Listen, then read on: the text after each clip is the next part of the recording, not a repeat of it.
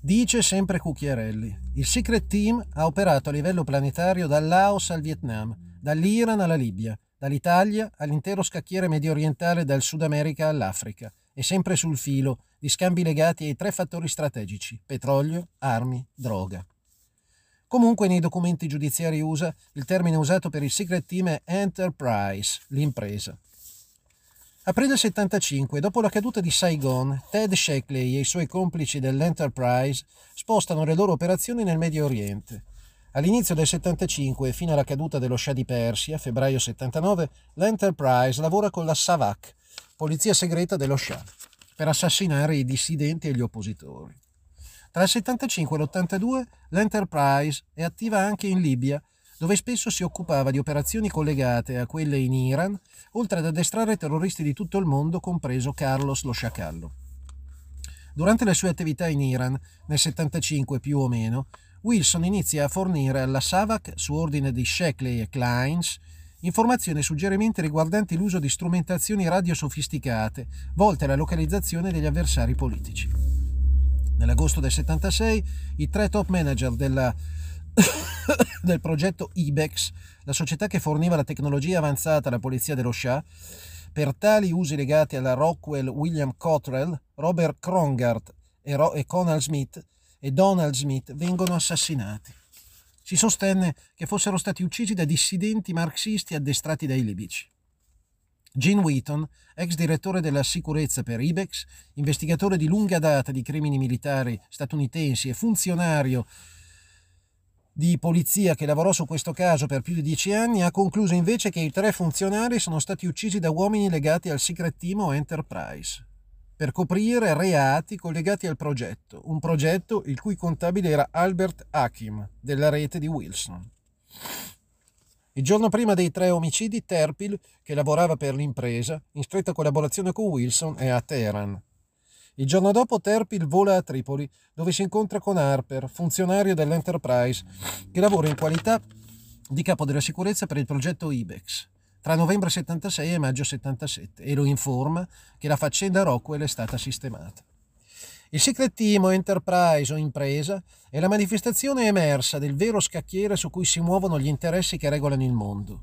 Questo almeno a partire tra la fine degli anni 50 e i primi anni 60, quando viene varata l'operazione Mangusta o ZF Rifle, di cui abbiamo parlato nei capitoli sulla strategia di Dallas, il cui embrione fu l'operazione Zapata, cioè lo sbarco alla Baia dei Porci, che si sviluppò all'interno del gruppo CIA Mafia per assassinare Castro e a cui venne poi appaltata l'operazione per assassinare John Kennedy e anche Bobby.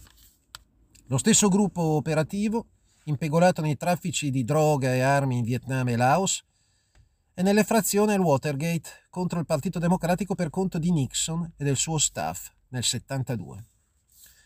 Ha scritto il New York Times che dall'autunno 77 la macchina d'attacco costruita dai due ex agenti CIA è servita a organizzazioni terroristiche di mezzo mondo, fra cui le Brigate Rosse, l'Armata Rossa giapponese, la RAF, cioè le BR tedesche.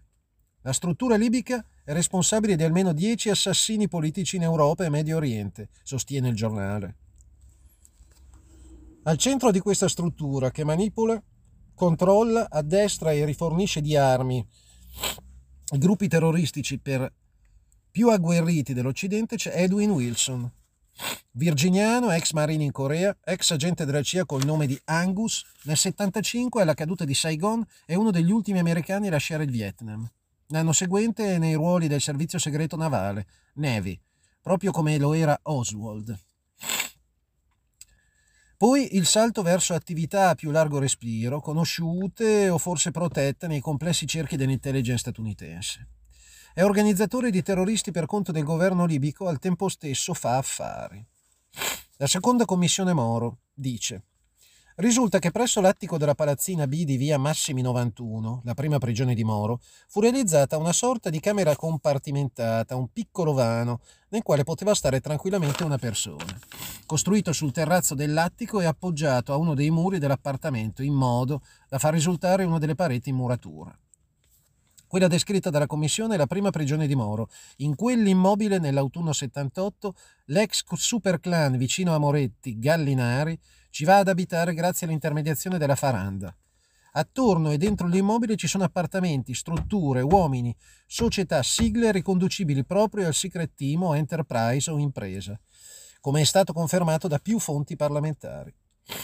Alla CIA parallela hanno alluso tanti protagonisti della vicenda, ma finora i nomi dei due ex agenti non erano mai stati avanzati, se non da due grandi giornalisti, scrive Cucchiarelli, come Mimmo Scarano e Maurizio De Luca, in un loro libro inchiesta. I due ex agenti massimizzano la tecnica delle operazioni sotto falsa bandiera grazie alla grande massa di informazioni che potevano raccogliere e gli interventi privi di una precisa identità politica che potevano attuare. La coppia prende parte a tutte le più importanti operazioni dei servizi segreti statunitensi in almeno tre continenti tra la metà degli anni 70 e la metà degli anni 80 Gestisce l'approvvigionamento e l'addestramento dell'intelligence libica, così come gli affari occulti del regime di Gheddafi con le multinazionali statunitensi, in barba alla linea politica ufficialmente ostile al colonnello.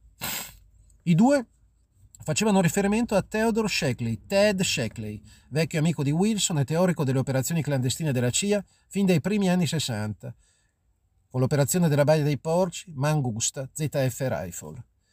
Il presidente Carter, appena arrivato alla Casa Bianca nel 77, incarica Turner, nuovo capo della CIA, di fare chiarezza, ma tutto si risolve con il licenziamento di alcuni pesci piccoli.